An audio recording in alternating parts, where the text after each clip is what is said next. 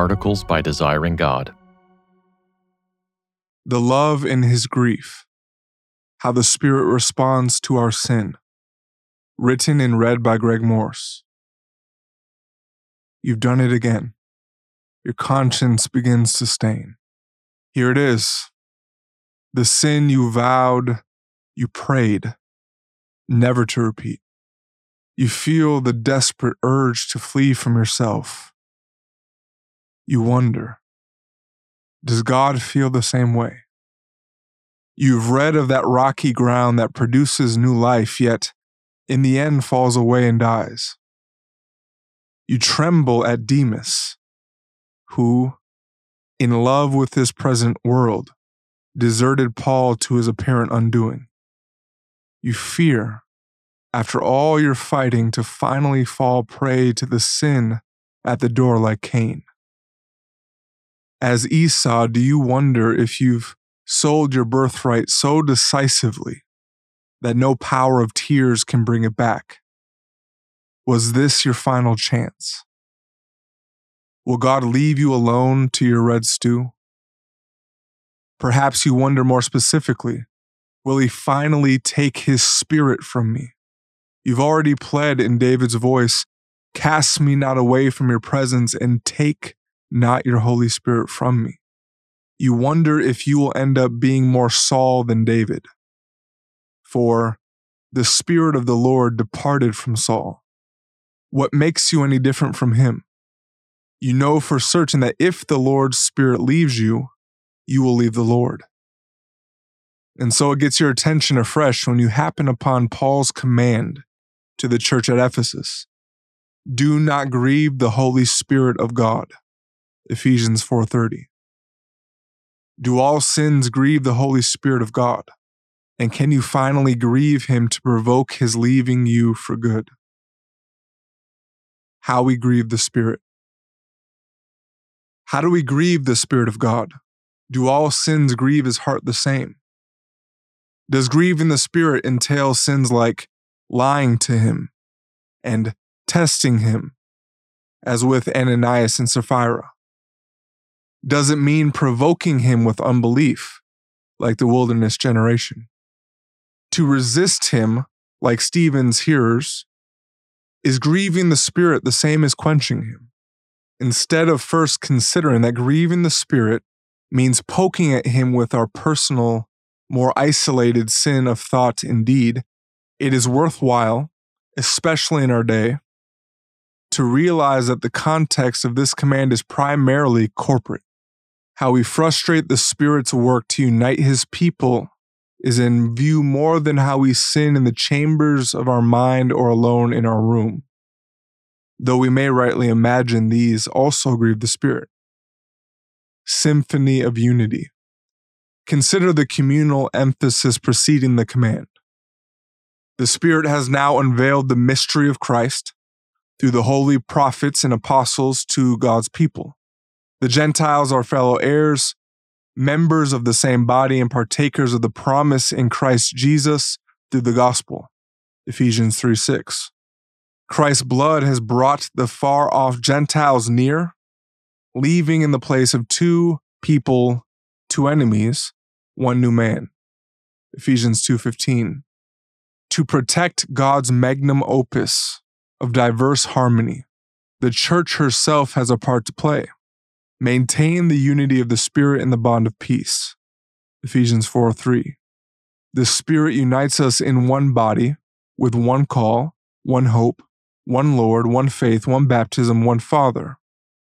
We must not aggravate that work by slander, bitterness, corrupting talk, anger, and lovelessness against one another.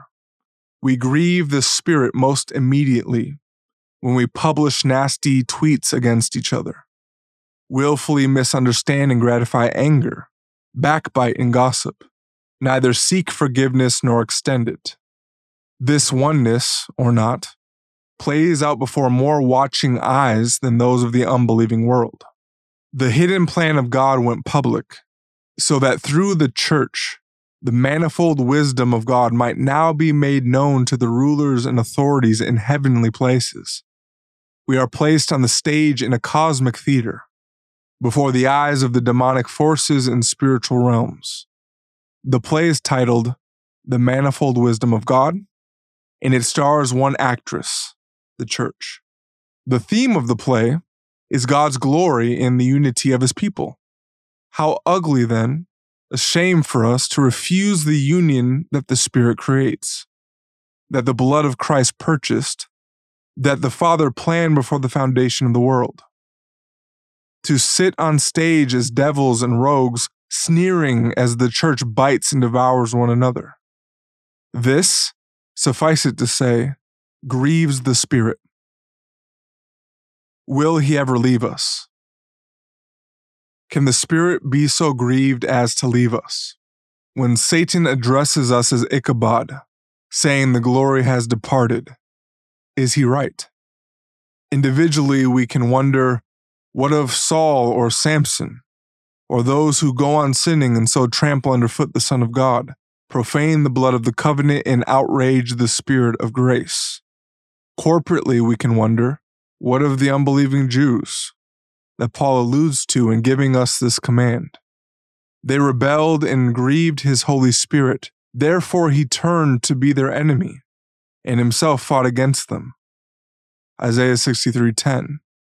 Will the Spirit who convicts and encourages us today become an enemy because of our sin? Paul assures us, do not grieve the Holy Spirit of God by whom you were sealed for the day of redemption. This is Paul's second mention of this glory. Consider the first. In Christ, you also, when you heard the word of truth, the gospel of your salvation, and believed in him, were sealed with the promised Holy Spirit, is the guarantee of our inheritance until we acquire possession of it to the praise of his glory. Ephesians 1 13 and 14. If you have been indwelt, renewed, sealed by the Spirit, He will never leave you, nor us as a people. After so many provocations, you would leave you. But God the Holy Spirit will not. He is given as our down payment. In a way, Old Testament saints and Israel at large did not receive him. The Spirit came upon individuals anointing them for kingship and other great feats, but he did not indwell them, as promised in the new covenant. The apostate may outrage the Spirit and choose his darling sins over Jesus, but this proves he did not truly have the Spirit. For the Spirit seals us, making us as gods for the day of redemption, the day of Christ's return. Love sweetened grief. So we grieve the Spirit of God by our sin, specifically our sins against the devil shaming, God's wisdom exalting unity of the gospel. But this is not a grief unto desertion. As God's people, the Spirit is our guarantee until Jesus returns. Perhaps one more question is in order. Does the Spirit dwell in us as we might dwell in a broken down, dirty motel? is he only ever grieved by our sin? Charles Spurgeon beautifully reminds us of the flower scent contained in the very word grief. There is something very touching in this admonition grieve not the Holy Spirit of God. It does not say, do not make him angry. A more delicate and tender term is used grieve him not. For grief is a sweet combination of anger and of love. It is anger, but all the gall is taken from it. Love sweetens the anger and turns the edge of it, not against the person, but against the offense. Don't miss the point. The Spirit is a person. The Spirit Himself loves us. He inspires the word grief here to communicate this grand love, even in view of our sin, a disapproval that is wrapped in undying care. May we not grieve the love of the third person of the Trinity, who has sealed us irreversibly for the day of our Savior's arrival. For more resources, visit desiringgod.org.